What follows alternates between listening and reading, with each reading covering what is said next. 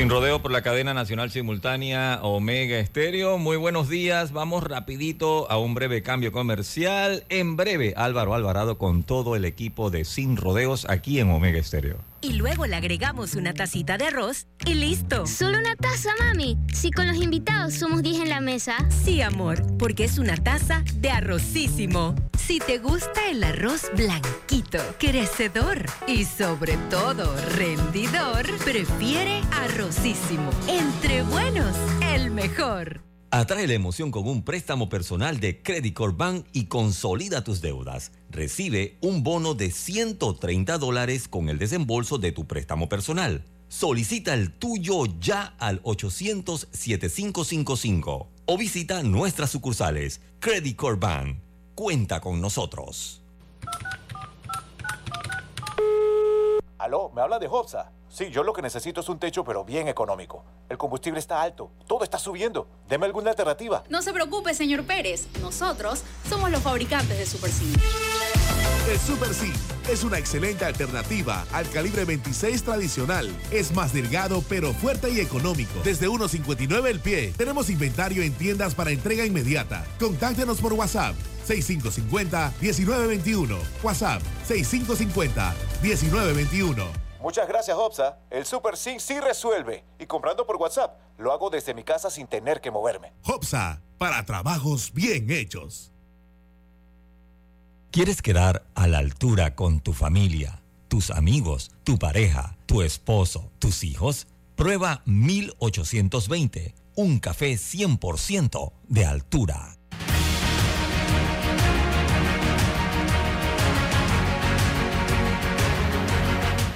Mis amigos, tengan todos muy buenos días. Bienvenidos a este su programa Sin Rodeos a través de Omega Estéreo, emisora con cobertura nacional. Gracias por acompañarnos, gracias por su sintonía. Eh, hoy, como nos acompaña siempre los martes, está la licenciada Ana Matilde Gómez. También estará con nosotros el licenciado César Ruilova. Eh, ya mañana, y quiero eh, hacer el anuncio, estaremos laborando eh, el restaurante Allá Donde Uno en nuestro nuevo local ubicado en Plaza 770, aquí mismo en Costa del Este, para mejor ubicación. Les doy algunas referencias. Estamos frente al Banco General, que la sucursal de Costa del Este, que está en la vía principal, es vía Centenario. Puede ubicarnos frente también a la, la agencia de carros donde está Land Rover, puede ubicarnos al lado de Banisi. Después del puentecito ahí, después antes, del, antes del puente. Ah, Antes del puente. Al lado de Banisi. Al lado de nosotros está una plaza donde está el Mundeli. También al lado de nosotros está Trescalini. O sea, estamos aquí bien céntricos para que eh, nos acompañen en nuestra nueva etapa eh, comercial aquí en este nuevo local. Dios siempre he creído que si se te cierra una puerta te abre muchas otras. Así que aquí estamos echando para adelante con mucho entusiasmo y con la fe puesta en que nos va a seguir yendo bien, señoras y señores, con el apoyo de todos ustedes. Así sea. Restaurante allá. Solo fue cambio de local, no has cambiado de abogado, ¿no? Oye, eh, así que ya lo saben, el teléfono 61440512 para cualquier eh, con la orientación.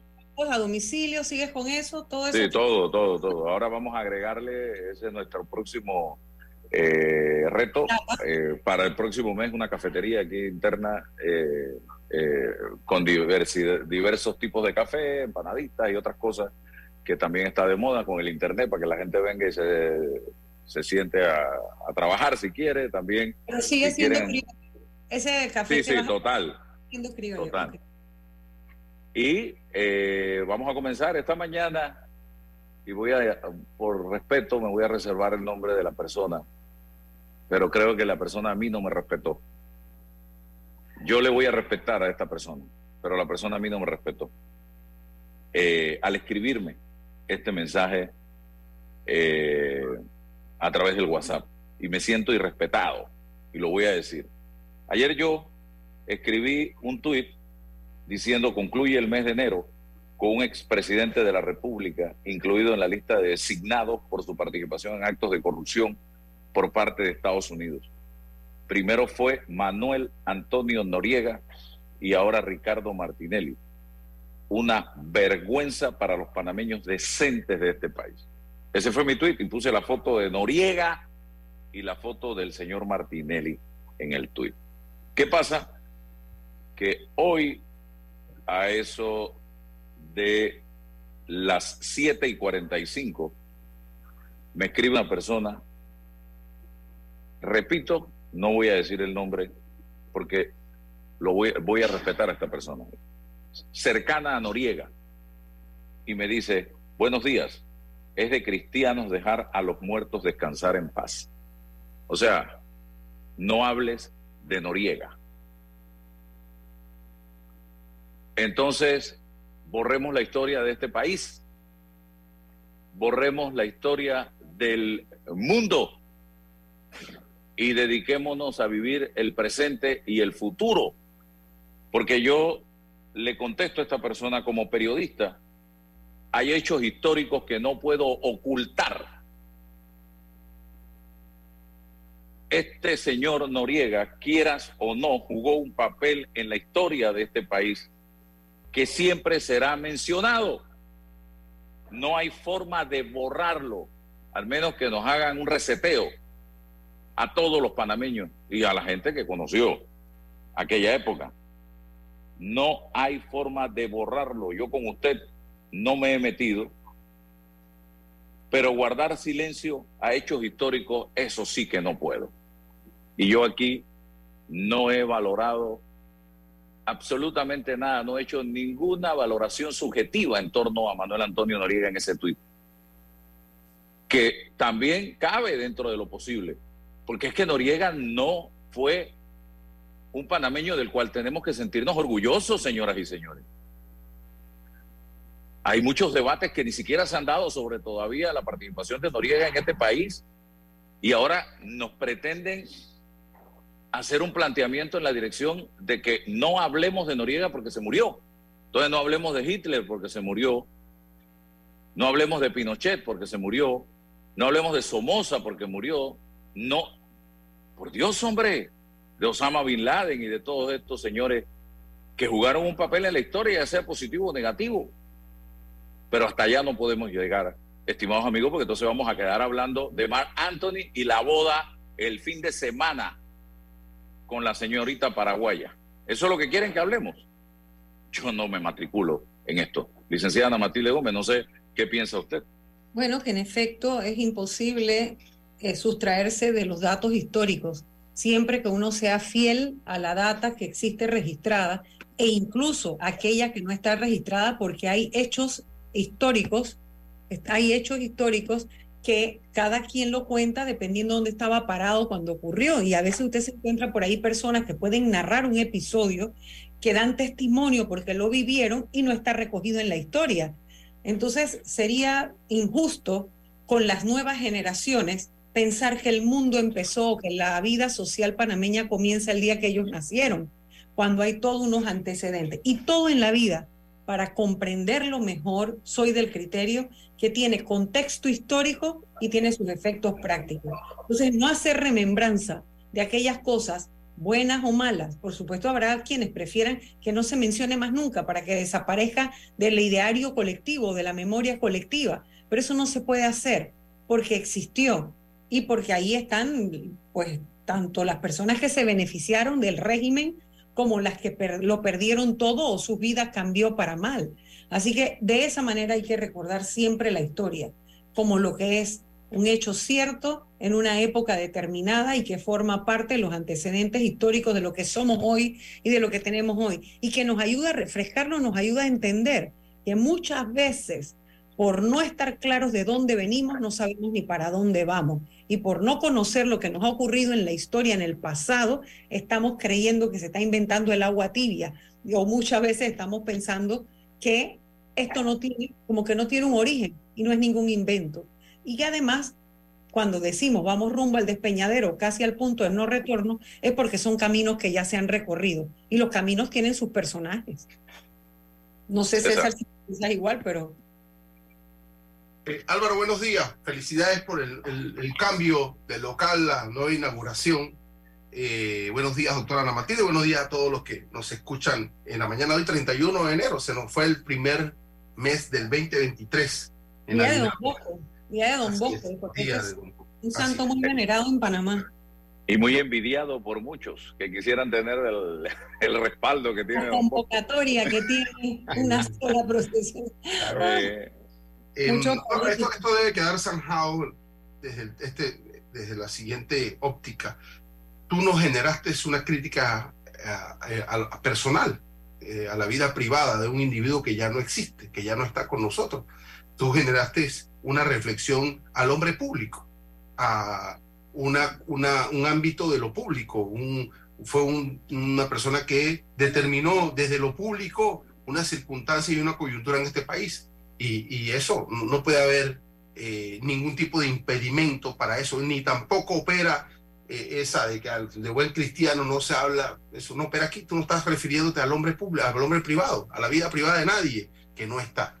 Así que pienso que lo dejo así porque es que... Eh, además, César, porque bueno, nunca falta, vamos a ver la arista legal también. De hecho, las leyes, hasta el Código Penal reconoce la excepción cuando usted se refiere a datos y hechos históricos y a personajes históricos, usted puede mencionar lo que ocurrió sin ningún riesgo de ninguna injuria. ¿Por qué? Porque hay una excepción porque es un hecho histórico. Si yo digo, fulano de tal mató en tal año, yo no estoy diciendo, y es un homicida, si es un homicida. Nadie, a pesar de que la ley también reconoce que los que sobreviven a un muerto pueden demandar o pueden ir a los tribunales por la honra de ese que ha muerto, hacen la excepción cuando se trata de hechos históricos. Eh, claro, por supuesto, en, el ámbito jurídico, pero es como, como querer saltarse la historia. Mira, cuando los, los, los expertos empiezan a hablar de democracia, y uno dice, mira, hay tres olas democráticas y la última ola democrática fue a propósito del vencimiento de las dictaduras militares en Latinoamérica, en, en Asia, en África. Cuando caen las dictaduras militares, entonces nace la tercera ola democrática. Es decir, si tuviéramos que reflexionar aquí sobre esto, tendríamos que saltarnos la dictadura de Torrijos y de Noriega. Entonces, digo, ¿qué hacemos? ¿Nos saltamos eso? ¿Y, ¿qué, qué se pretende? no Pero yo siempre aconsejo a mi amigo, siempre contesta todo, eh, allá en esas redes eh, insociales, entonces él sufre. No, no, eso no fue en redes sociales, eso fue en WhatsApp. Bueno, pues de Álvaro a la persona. ya, pero yo. Como si fuera una llamada telefónica. Claro, pero yo te voy a. Para, que te entrenes en boxeo, para que te muevas a los laterales y la cintura y no tengas que estar golpeando. Porque es que uno sufre, Álvaro. No hay debate. Mira, uno plantea el debate y no hay debate, porque uno dice, bueno, ¿qué nos saltamos? Si nos saltamos a las dictaduras militares y a sus jerarcas, ¿o qué hacemos? Caso de Argentina, caso de Chile, caso es de... Como, es, como, es como decirme, no hables mal de Torrijos, nada más habla lo bueno de Torrijos. Bueno, uno eh. No hables de Bruno Varila, pues no hablamos de Bruno Varila. y será tanto como pedirle a las nuevas generaciones, cuando se hable de corrupción y de sobrecostos en obras, nosotros no empecemos a listar todo lo que hemos vivido en los dos últimos quinquenios o sea, eso no, es imposible. Nadie podrá recoger la historia sin hablar de que, hombre, ah, hubo panameños a los que les quitaron la visa, sí, de los Estados Unidos, o hubo panameños mencionados en un listado como corruptos, significativamente corruptos, sí, sí lo ha habido. Y la agravante, y la agravante de esto es que la gente no busca la historia, no es que no quiere, hay que insistirle para que empiece a leer historia de Panamá, nuestras circunstancias, no es que es fácil, y uno tiene que motivar el estudio de la historia y reflexionar. Pero bueno. oye, y a quienes menos, digo, una cosa son los historiadores, que eso está, por descontado, pero los siguientes en esa narrativa social son los periodistas. Si también los periodistas se van a callar, entonces Dios nos agarre confesado, porque entonces aquí, o sea, ¿de dónde vamos a tener fuentes? Ciegos, sordos y mudos entonces, y ya se acabó. Queremos un país de ciegos, sordos y mudos, o que un país donde solo se hable lo que me conviene a mí y punto. No puede ser. Yo, sinceramente, no me matriculo allí. ¿Y, y por qué traigo a Noriega a colación? Y creo que vamos al debate, vamos al, al programa de fondo, porque evidentemente estamos viviendo un momento histórico y que la gente quiera mirar para otro lado, bueno, yo no voy a mirar para otro lado, porque usted misma lo dijo, el licenciada Ana Matilde, si olvidamos la historia, y eso es una frase célebre, estamos condenados a que se repita. Y nosotros pareciera que queremos ir de frente contra el iceberg, como fue el Titanic, porque queremos, pareciera, estrellarnos nuevamente, olvidando todas las consecuencias de lo que nos tocó vivir por la intransigencia, la terquedad y los delitos cometidos por un hombre en la década del 80. Y hoy Estados Unidos nos está diciendo, aquí hay el nombre de un panameño que para nosotros ha cometido un sinnúmero de actos o ha participado en un sinnúmero de actos de corrupción.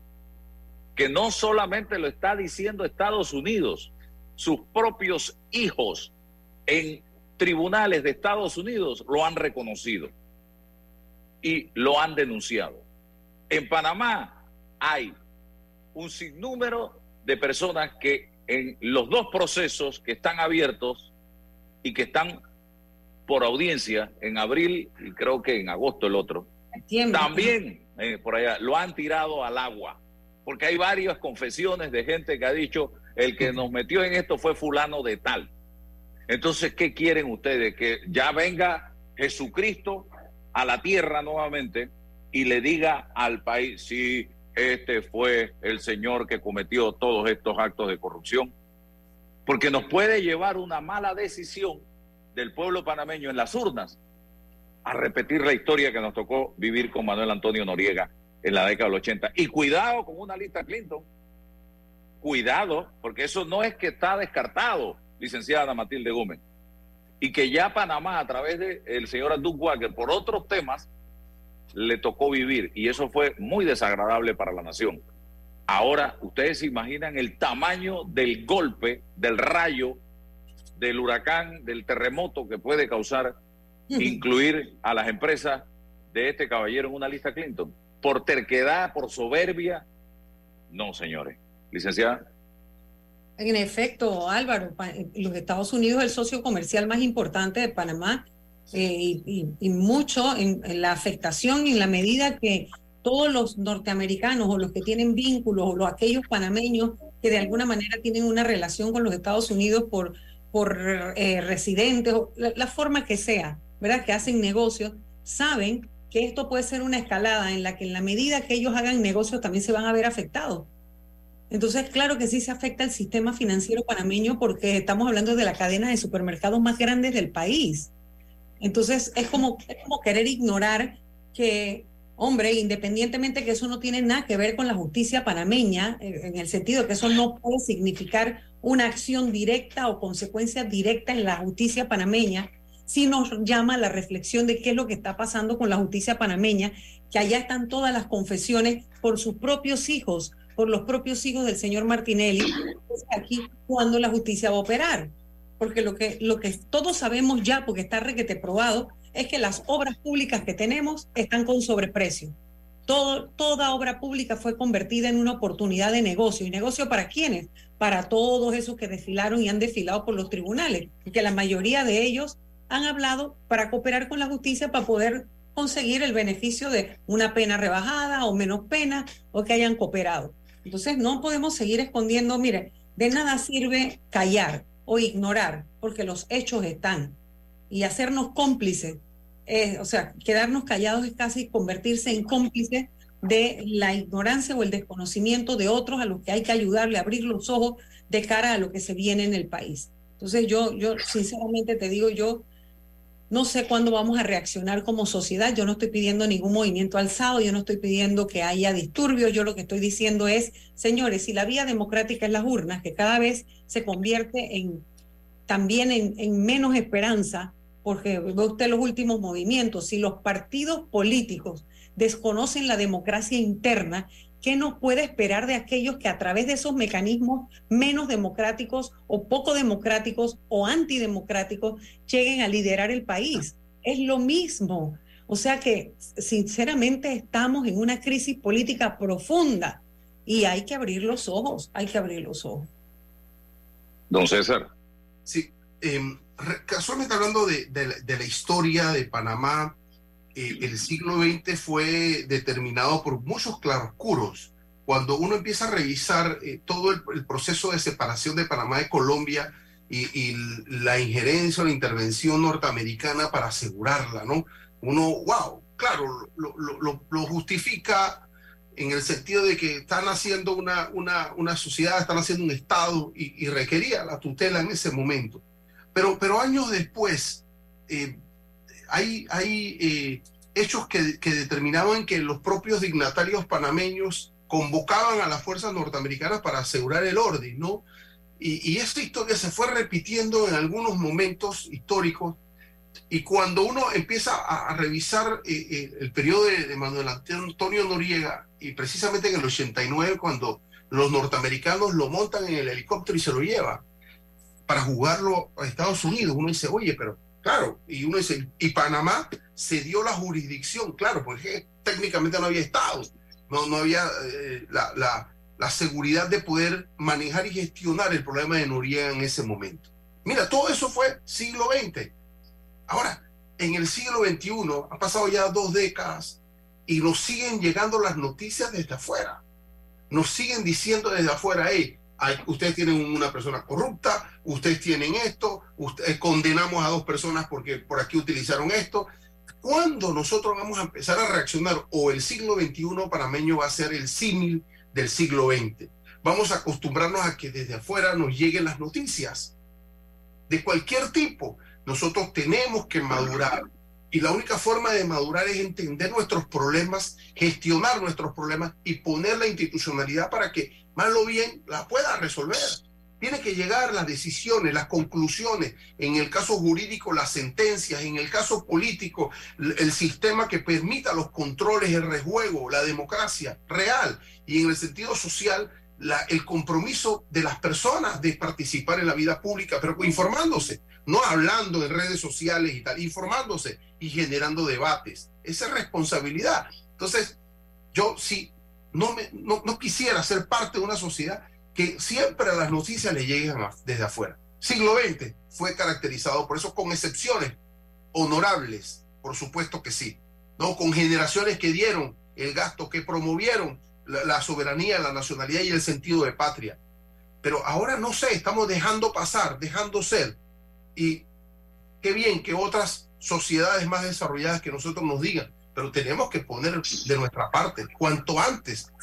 Y, y, lo termino, Álvaro. No escucho en el Parlamento, en la sede natural del debate político, ninguna reflexión sobre lo que nos está pasando. Todo es si se reservaron el PRD tantas curules, todo es electorero. Todo es electorero, como si en el 24 van a llegar las soluciones de estos problemas. Pienso que no. Sí, eh, y has tocado un tema interesante que la población panameña debe entender también lo que está pasando a lo interno del Partido Revolucionario Democrático. Y yo me podía analizar qué podemos esperar de un partido político cuyas cabezas están jugando vivo a su membresía para acceder nuevamente al poder a través precisamente de cerrarle las puertas a todos esos nuevos liderazgos, reservando eh, posiciones cuando les toque nuevamente gobernar. Si están haciendo trampa, el propio Tribunal Electoral ayer, tengo entendido, que les dijo, esa operación matemática de ustedes no es la correcta, porque 40% del total de 71 no es la cifra que ustedes están planteando, es otra. Así que no me vengan con ese cuento de tratar de reservar prácticamente circuitos enteros, tanto uninominales como plurinominales. Entonces, ¿qué podemos esperar de ese CEN gobernando nuevamente este país si están haciéndole trampa a su propia membresía, a los propios posibles líderes de ese colectivo que se inscribieron y han caminado y han hecho carrera para tratar de acceder a un cargo a través de eh, eh, una primaria y de una elección. Yo sé de funcionarios actuales, de personas que son hoy eh, alcaldes, representantes, diputados, primero, que no les han reservado nada porque no están en el grupito. Y hay otros que ni siquiera los van a dejar correr porque se los reservaron para otro. Y esto lo que va a traer o está generando es una especie de envenenamiento interno entre muchos de los miembros del PRD que me dijeron, espérate porque vamos con todo. Mira, tú eres chitreano, yo soy santeño. Pregunto, ¿por qué razón en Chitré no hay reserva y en Los Santos sí hay reserva? Ahí al lado. ¿Cuál es no, la diferencia? En los dos, no, y en los otros dos circuitos de Herrera sí hay reserva. Sí, bueno, pero te lo pongo ahí cerquita porque nos divide el río La Villa, ¿no? Nos divide el río La Villa. ¿Por qué en Chitré no hay reserva y en, ahí al lado en Los Santos sí hay reserva? ¿Cuál es la diferencia? Depende de si está, si está bien con el, con, el, con, el, con el presidente del partido, porque el secretario general no existe, no habla, él no, no, no nada, es el presidente del partido. Si está bien con el presidente del partido, tú estás hecho. Ese es el, ese es el criterio, entonces. Ese es el que bendice. Eh, Ana Matilde Gómez, ese es el que bendice. Si él tiene la bendición de Benicio Robinson, Pero lo grave, Lo grave es que eso demuestra primero, de alguna manera, eh, falta de profundas convicciones democráticas. O sea, sabemos ya que son dirigentes sin convicciones democráticas. El daño que le hace al propio colectivo lo único que hace es terminar de fraccionarlo y de, terminar de destruirlo. Pero entonces, lo que eso nos dice es, si se van a aferrar a esta etapa, esto es el preludio de a lo que se quieren aferrar mayor Doctora, que Doctora, disculpe que la interrumpa. ¿Usted cree que a Vinicio Robinson le interesa la democracia? No, no, no, no, no, no. No, no, no por eso te digo. Pero es, que, pero, es que a eso es lo que te digo. Ha quedado en evidencia para los que tenían alguna duda, o sea, de que hay una dirigencia que no tiene convicciones democráticas. Entonces Dios nos agarre confesado si a partir de las convicciones que sí tienen, porque lo contrario es el clientelismo, lo contrario es la perpetuidad, lo contrario, o sea, no, hay alter, no va a haber alternancia, no hay nada, ni siquiera quieren saber de sus propias debilidades, porque muy conscientes de ellas, ¿verdad? Se van a garantizar un espacio que por vía de las primarias a lo mejor estaría en duda. Porque eso es lo que yo me pregunto, o sea, ¿por qué, ¿por qué yo un dirigente, por qué yo no quisiera ir a unas primarias? Si yo en unas primarias voy a conocer dónde están mis debilidades. Una dirigente me decía hace poco, si yo voy a una primaria ya yo sé para las, las generales dónde yo estoy débil y yo me tengo que, mover ahí. Entonces, ¿por qué no quieres descubrir eso? Porque tú estás dispuesto a hacer lo que sea para quedarte. Yo en estos días escribía un tweet donde yo decía exactamente esto, estos antivalores. Hacer lo que sea para ganar, relativizarlo todo y hacer solo lo que les conviene. Esa es la clave del fracaso de una democracia. Entonces nosotros no podemos pensar, y la, la pregunta que me hago es, ¿de verdad? Y en los otros partidos es diferente porque mira esa pelea a lo interno que hay en cambio democrático que solamente lucha por el poder. no, hay, no hay otra cosa allí. Entonces, sinceramente, yo, es que el que, que no quiera ver la crisis política en la que estamos, de verdad que es un ciego. O quiere hacerse el ciego. Yo me encuentro en la calle gente que dice tonterías, como que, que Martinelli es el mejor presidente que hemos tenido porque hizo el metro. Oye, por favor, el metro se hizo con nuestros impuestos y además de esos estudios ya estaban, lo habían venido postergando fue un gobierno que encontró la finanza saneada. Había una bonanza por la ampliación del canal, pero todo lo que se construyó en ese periodo nos pudo haber costado la mitad o mucho menos. O sea, se embolsaron un montón de dinero, es lo que...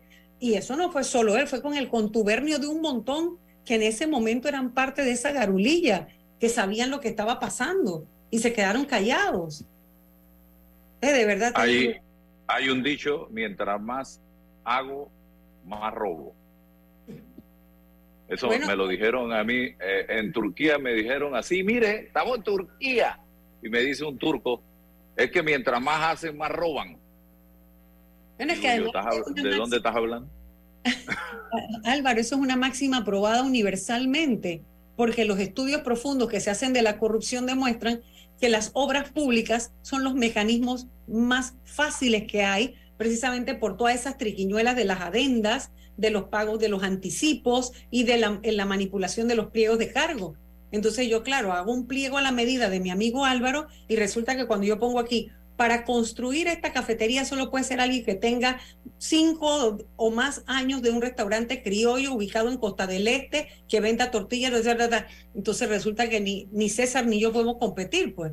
Porque aquí el único, ¿cómo vamos a competir aquí el único que, ve, que vende hace cinco o diez años tiene un restaurante, etcétera, etcétera? O sea, todas las características te las pongo en las especificaciones técnicas, no tengo que hacer más nada. Simplemente tengo que limitar la competencia a partir de perfilar en mis pliegos de cargo a quien exactamente le quiero dar la obra pública, entonces el, el, contrato. Entonces, qué fácil, yo llamé una licitación, sí, pero la llamaste con tantas trabas que nadie más puede participar. Ahora pregunto, César y Ana Matilde, los problemas los conocemos, las porquerías ya sabemos cómo se hacen, quién las hace, cómo las hacen, cuándo las hacen, con quién las hacen y que la mayoría la hace. ¿Cómo cambiamos esto? ¿Cómo cambiamos esto? ¿Qué tiene que pasar para que esto cambie? Porque si no, en mayo del 2024 vamos a ir a hacer exactamente lo mismo y a cometer los mismos errores o peores. Y dentro de, que te digo, cinco años vamos a estar exactamente, podemos poner el programa de de vacaciones, porque lo único que cambia son los protagonistas. Estamos en la misma página. Eh, entonces, ¿cómo cambiamos esto? Porque, ah, no, es que hay que cambiar la constitución. Ah, no, es que hay que cambiar la ley. Ah, no, si, hay que, si, hay que, hacer cambios profundos en las estructuras que sostienen la, legalidad, la supuesta legalidad de todo lo que hacemos. Porque el mejor refugio es, bueno, la ley no lo, la ley no lo prohíbe, que es el mejor discurso de los que no tienen ética. Bueno, la ley no me lo prohíbe, pues, pero, pero, pero hay cierta línea gris allí. Entonces, el modelo, el sistema político necesita un estremezón, necesita un cambio, porque si no se cambian las estructuras, por más que venga una persona y hay que escoger buenas personas, y buena persona no es que ande regalando jamón y que ande regalando bicicleta, eso no es ser una buena persona. Sí, eso, personas correctas para la política, son personas que tengan profundas convicciones democráticas, que sean personas éticas, que sean transparentes, que sean capaces de rendir cuentas, que su vida pública sea transparente, que puedan de alguna manera justificar lo que tienen de manera legal, que se vea que han trabajado, que lo que tienen es el producto del sudor, que no se, ah, amparen en privilegios, que no se amparen en prebendas burocráticas, ¿verdad? Que no estén escondidos en una bendita prueba sumaria o prueba idónea. O en el, no, cuando usted tiene personas así en la administración pública, usted puede tener una esperanza, pero aún así tienes que cambiar las estructuras y hay que atreverse a hacerlo. La receta, don César. Wow, tremenda responsabilidad, don Álvaro. Eh, me va a tener que llevar al restaurante para ver en la cocina para ver si le encuentro la fórmula. Ahora, cuando uno, mira, y, y hay asuntos. Mira, tú, eres un empresario, estoy seguro que has acumulado una, una, experiencia, pero sigues consultando, ¿no? Sigues consultando, sigues, mira, esta decisión, voy por aquí, voy por allá. Sigues consultando porque tienes una, una meta, tienes un fin, tienes unos objetivos. Entonces, esto pasa también en lo público. En lo público uno debe consultar, uno debe debatir para buscar el, para, el respecto a los fines eh, la, mejor, la mejor salida. Y en democracia, estos problemas eh, tienen dos fórmulas. Mira, hay un problema de legitimidad cuando el que toma la decisión es cuestionado. Tú cuestionas al que está tomando la decisión porque no es la persona que eh, debió estar ahí por las razones como llegó, por las circunstancias que lo tienen ahí la asamblea, es decir, la asamblea cuando toma decisiones, o el ejecutivo cuando toma decisiones, o un juez cuando toma decisiones. Como tú cuestionas a la persona que toma la decisión, está cuestionando la legitimidad. Aquí no hay mucho debate respecto a la legitimidad. Tenemos esta constitución, las cosas ocurren así y la gente parte de la idea que la regla de juego está mala, pero no la cuestiona. Entonces, no hay mayor debate sobre el asunto de la legitimidad. Ahora, ¿qué hacemos con la, la efectividad o la eficiencia? O sea, es decir, el resultado en la toma de las decisiones. Si usted no... sí, la eficacia. Si usted no tiene no suma inteligencias, si, usted no suma experiencia, si usted no, no, mira que la persona que, está ahí no es porque está en el partido político, sino porque es el idóneo, porque es el que ya tiene experiencia, si usted no, no, no camina por allí, es difícil.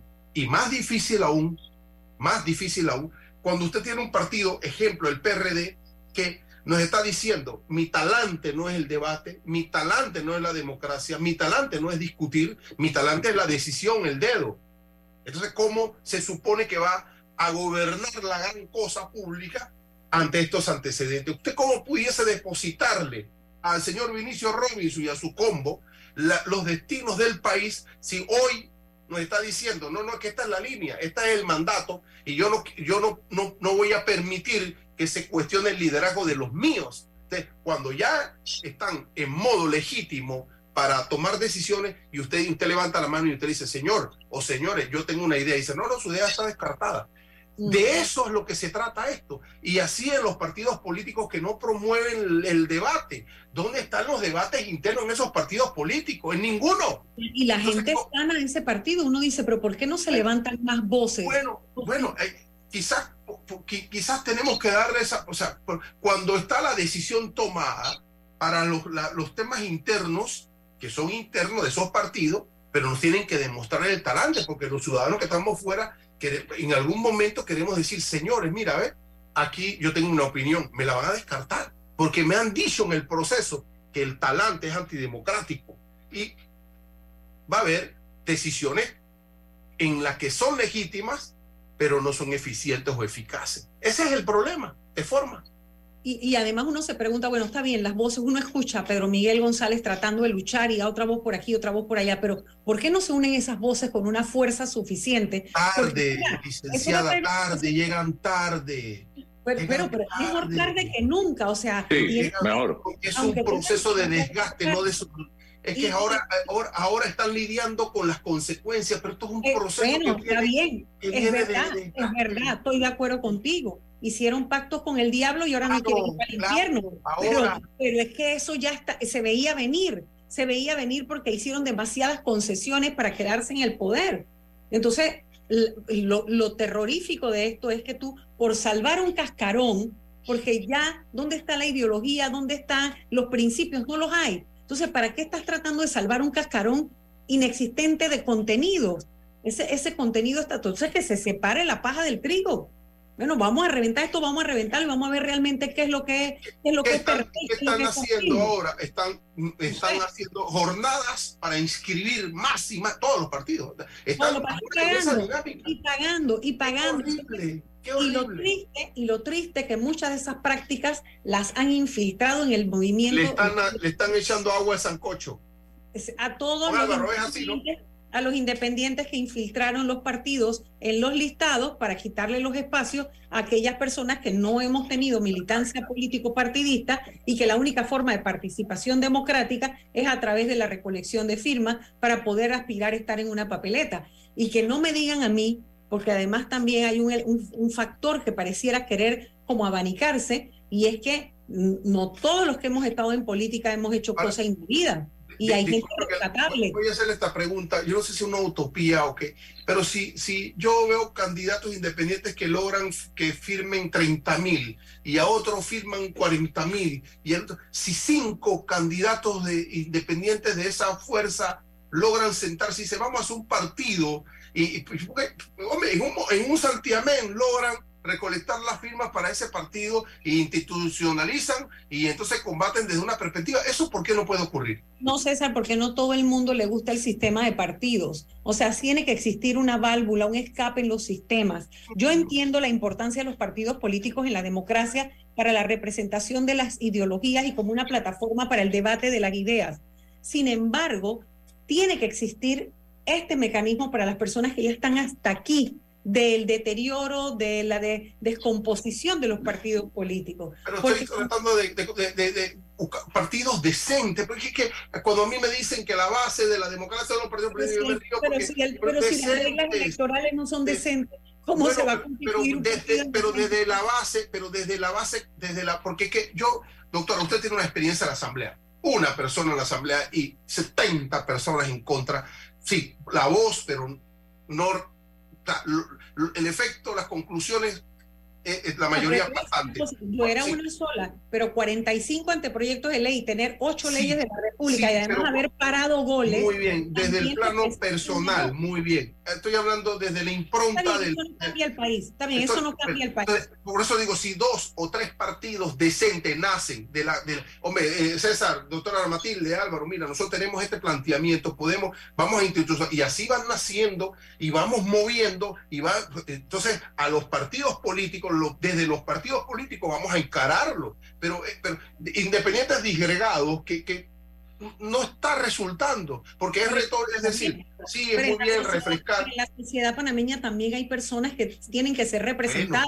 aquellos que no comparten el pensamiento de las estructuras como están y que saben que el, el sistema electoral, a ver, ¿tú, ¿tú crees que un sistema que permite que una persona que está inscrita en un partido, mira lo que va a hacer Melitón Arrocha, dice que va a ir a correr a las primarias de su partido. estoy, hablando de, estoy hablando de personas que puedan, porque si fuese, si fuese aquí la necesidad ideológica de debate, aquí no hay debate ideológico, entonces por eso digo, no existe debate ideológico, pero sí puede permitir que personas de buen talante, eh, de, con experiencia, mira, ve, aquí coincidimos en estos puntos, hay otros que no, por supuesto, y vamos a desafiar el sistema desde adentro. Pero, pero mm, esa es la intención no, solo de llegar. La intención de llegar es para desafiar el sistema desde adentro y lo hemos venido haciendo. El problema es que si uno se une en un partido, entonces tu voz queda callada, porque entonces ah, los estatutos, los principios, las jerarquías y tienen que ser democráticos. Y no hay el tema ideología, lo han repetido en reiteradas ocasiones ambos. Yo quiero preguntar hoy a Benicio Robinson cuál es la ideología del Partido Revolucionario Democrático, que nos lo explique que nos las explique, que nos las sustente. Eh, eh, es, un, es, un, partido de centro izquierda y ahí está. No, sí, eh, está. Pero yo quiero que Benicio Robinson, que es el líder máximo de ese partido, nos hable de la ideología del PRD. Cuando usted está en la cúspide, usted no necesita explicar nada, don Álvaro. No necesita, en política no necesita explicar absolutamente nada. Ahí están las personas, no tiene. Cuando una persona tiene clientes y no electores, nadie le cuestiona. El Molirena tus necesidades, yo las suplo. Y tus ¿Cuál fue la recurrente? César y Ana Matilde, ¿cuál fue la última vez que ustedes escucharon a Francisco Pancho Alemán, presidente del Molirena, hoy, partido en gobierno, hacer un planteamiento político importante al país? Ningún tipo de planteamiento jamás. Jamás ningún tipo de planteamiento con contenido. No hay un debate de ni de altura, ni de mediadura, ni de bajura, ni de nada. No hay un debate.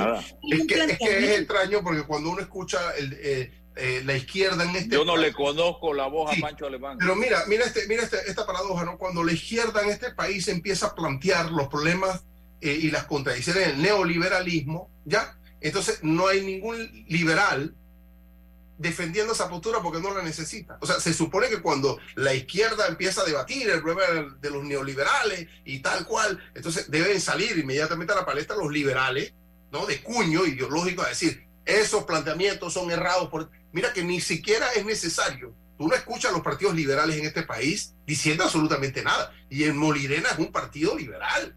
Entonces, defendiendo el liberalismo, en absoluto. Es que eso ya no es. Un pajarón liberal, porque desde que los partidos empezaron a pensar más en cantidad que en calidad, perdieron su norte, porque además se convirtieron en maquinarias electoreras que se venden al mejor postor. Y plantados de los partidos políticos dijeron que cualquier negocio es posible.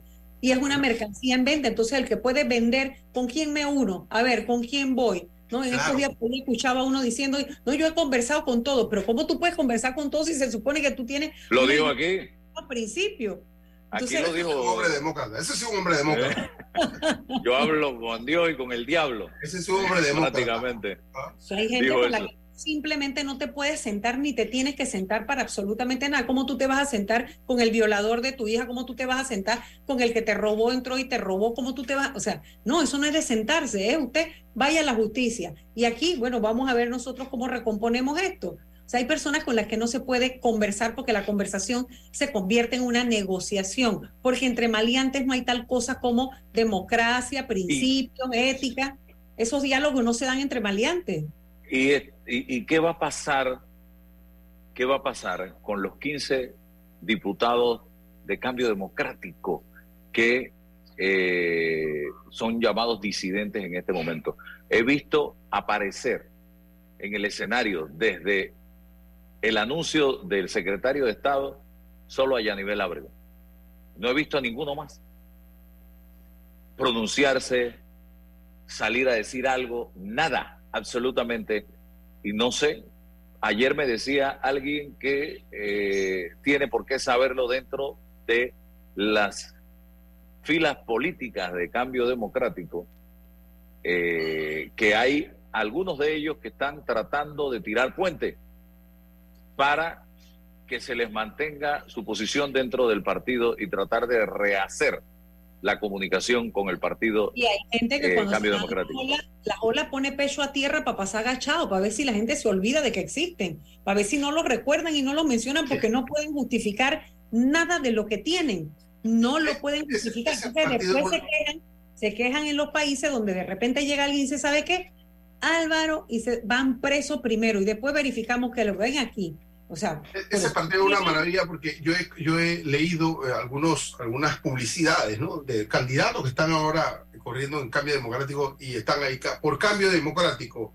Vamos con Yanivel y con Ricardo Martinelli. Yo dije, esto, esto, esto no, esto, esto no, esto, ¿qué es esto? O sea, por eso digo yo, eh, hombre, los partidos sí que la base de la democracia, no, no, no, no, esa no es la base de la democracia, ese no son los partidos como base de la democracia, eso es un fraude, eso es una mentira, eso es una simulación, eso no, partidos decentes, partidos construidos con esa intención. Pero si se piensa que ah, vamos a dejar esto porque estos son los malos y nosotros somos los buenos, entonces no nos mezclamos. Yo, doctora Ana Matilde, pienso que esa visión, con todo respeto, es errada es erradísima y no permite entrarle al problema de frente, ¿ya?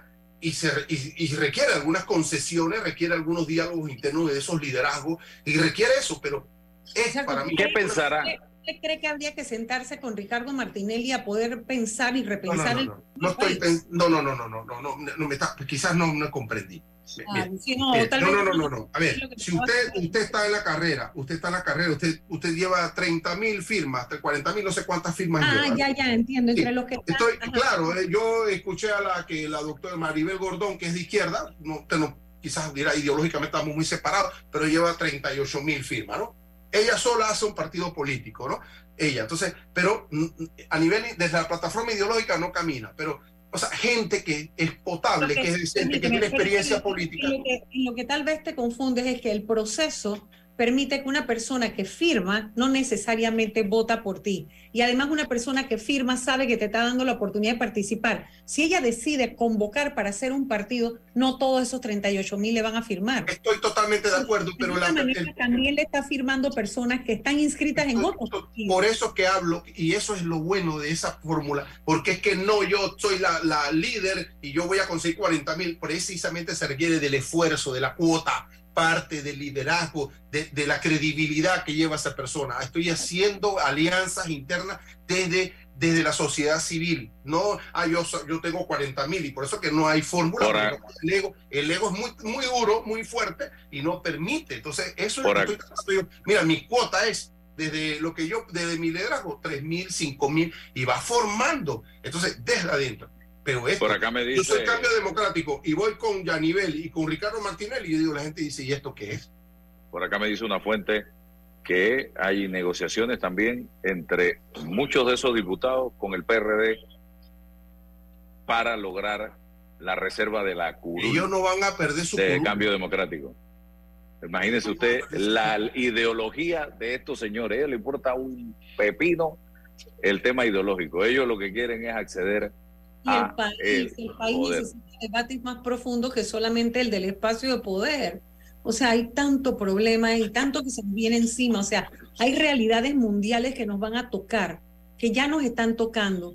Hay, hay una realidad inminente, inminente que tiene que ver con el cambio climático, que tiene que ver con el desplazamiento de una cantidad de seres humanos que van a quedar sin tierra porque el agua se las va a tragar que hay que movilizarlos y otros que los conflictos bélicos los van a seguir cada vez sacando de sus países y llegando a aquellos que les quedan más cerca. Y Panamá está en la parte más estrecha, es la cintura de un territorio que está en conflictividad. Entonces, pero no están viendo nada de eso, nada de eso importa. se sigue tratando con parchecitos, parchecitos, parchecitos, y aquí hay que mirar mucho más profundo. Viene, vienen tiempos difíciles para la humanidad.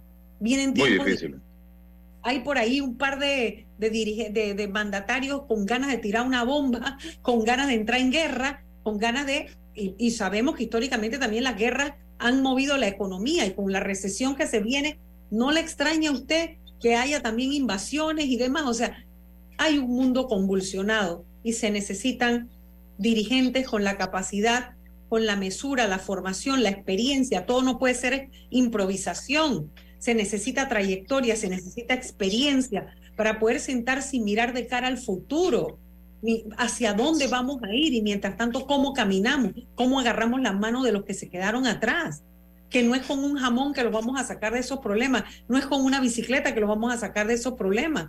¿Cómo garantizamos que esos niños que hoy los montamos en una bicicleta, realmente los montemos en el tren del desarrollo para que lleguen a tener futuro, no la inmediatez? Todo eso es lo que deberíamos estar pensando y debatiendo, a los que nos importa el país y la vida, el, mundo. Entonces realmente Vamos a la... están aquí enfrascados en quién manda a quién y quién, quién se queda y quién no para que la veas graduarse, respeta los límites de velocidad. Para que la veas casarse, no tomes bebidas alcohólicas si vas a conducir. Para que conozcas a tus nietos, no chates mientras manejas. Respeta las normas de tránsito. Este es un mensaje de la Alianza Estratégica en Seguridad Vial y la Autoridad del Tránsito y Transporte Terrestre. Unidos lo hacemos. El verano ya está por llegar y con ello se llegan los planeados paseos en familia. Mi mejor consejo, si quieren llegar seguros, tranquilos y sumamente cómodos, es en el Acura RDX de la familia Bahía Motor. Tienen todos los sistemas de seguridad que te puedes imaginar, que solo con eso lo hace una de las mejores nuevas opciones si piensas en un auto nuevo este año 2023. Ya quedan pocas unidades del Acura RDX 2022, así que pásate por acá. En Panama Ports nos sentimos felices de continuar apoyando el deporte. Mundial del Barrio es una historia de cambio y oportunidades para muchos niños y adolescentes. Seguimos apoyando para que sus sueños se hagan realidad. Hutchinson Ports, PPC. Aló, ¿me habla de Hobsa? Sí, yo lo que necesito es un techo, pero bien económico. El combustible está alto, todo está subiendo. Deme alguna alternativa. No se preocupe, señor Pérez. Nosotros somos los fabricantes de Super C. El Super C es una excelente alternativa al calibre 26 tradicional. Es más delgado, pero fuerte y económico. Desde 1.59 el pie. Tenemos inventario en tiendas para entrega inmediata. Contáctenos por WhatsApp 6550-1921. WhatsApp 6550-1921. Muchas gracias, Hopsa. El Super Sync sí resuelve. Y comprando por WhatsApp, lo hago desde mi casa sin tener que moverme. Hopsa, para trabajos bien hechos. Déjate llevar por la frescura del pollo melo. Panameño como tú. Déjate llevar por la frescura del pollo melo. Variedad y calidad. Melo. Frescura de altos estándares. la calidad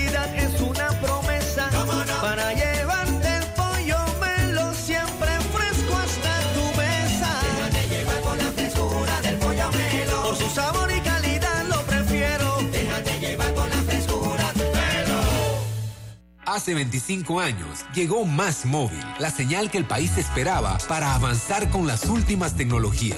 Una señal de unión que ha cerrado brechas. Una señal de progreso con grandes aportes a la economía de Panamá. Una señal de innovación con una potente red de fibra, más TV total y más Wi-Fi 360. A simple vista es solo tecnología, pero es el talento de nuestra gente, la verdadera señal del futuro. Más Móvil, la señal de Panamá. Minera Panamá y el nuevo contrato con el Estado garantiza los mejores intereses de los panameños. Por mayores beneficios para el país, los cambios propuestos son importante aumento en las regalías hasta por 16% sobre las ganancias. Aceptado. Continuar y mejorar las protecciones ambientales, así como los estándares laborales y de capacitación de mano de obra Aceptado. Eliminación de exoneraciones fiscales. Con esto, la empresa pagará mucho más. Aceptado. Con este contrato, Minera Panamá pagará un mínimo anual de 375 millones con las protecciones solicitadas, adicional a otros impuestos y las cuotas que la empresa ya genera para la caja del Seguro Social. Firmaremos la continuidad en la generación de miles de empleos directos e indirectos y millonarios aportes a la economía por muchos más años. Minera Panamá. Bueno, me voy a comer con una estrella. Mm. Espérate, ¿y tu esposa sabe? Claro, ella sabe que la estrella del sabor es American Star. Y por eso en la casa comemos delicioso. American Star, el tasajo, jamón, chorizos y embutidos más suaves, económicos y con el sabor que le gusta a todos. ¡Oh! ¿Me invitas a conocer esa estrella? Busca la estrella roja y azul American Star, la estrella de tu cocina. De frontera a frontera, de la comarca a la ciudad, vamos, vamos Panamá, a participar del censo, el nacional y el extranjero, ábrele la puerta al censo,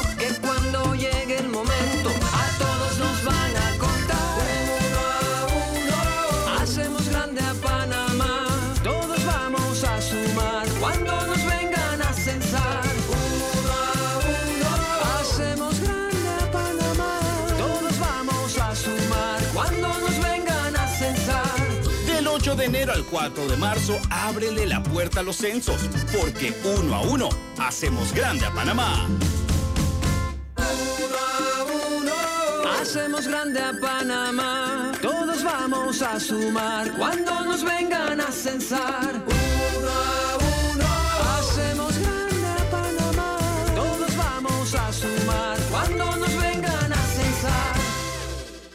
Y luego le agregamos una tacita de arroz y listo. ¿Solo una taza, mami? Si con los invitados somos 10 en la mesa. Sí, amor, porque es una taza de arrocísimo. Si te gusta el arroz blanquito, crecedor y sobre todo rendidor, prefiere arrocísimo. Entre buenos, el mejor. Mi amor, te tengo que confesar algo. Estoy enamorada. ¿De mí? Sí, sí, de ti también. Pero ahora estoy enamorada de mi techo de jagala de Hopsa. La Tejagala es el techo metálico con forma de teja de arcilla, fabricado por Hopsa, con metal de larga duración. Tenemos en color teja, color chocolate y hasta en tonos añejados de mucha elegancia. Un techo de Tejagala bien instalado es digno de amor. Contáctenos por WhatsApp 6550-1921. WhatsApp 6550-1921. ¿Cómo te quiero, mi techo de jagala de Hopsa? Ok. Hopsa, para trabajos bien hechos.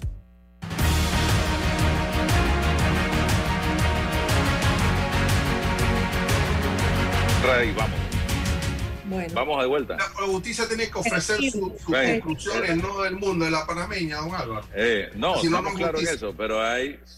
Pero, Dios Si mío. dijéramos Bueno, se eso, acabó, entonces, entonces no hay proceso. No. Bueno. se acabó el tiempo, eh, se está hablando. El otro martes de debatimos, que- doctora Ana Matilde, que voy a estar al frente. Sí, voy a llevar a mis, El- madres, mis padres a Don Bosco. Se está diciendo que para este domingo eh, pudiera estarse dando un anuncio en Penonomé de la candidatura eh, a, a presidente en las primarias del PRD del vicepresidente José Gabriel Carrizo y que pudiera estar presentando su renuncia al cargo esta semana. Eso es un rumor que hay en este momento en los corrillos, señoras y señores, y que el anuncio será en Penonomé. Vamos a ver qué hay de cierto en ese rumor. Se acabó el tiempo. Ajá. Nos vemos Salud. mañana. Salud. Saludos. La información de un hecho se confirma con fuentes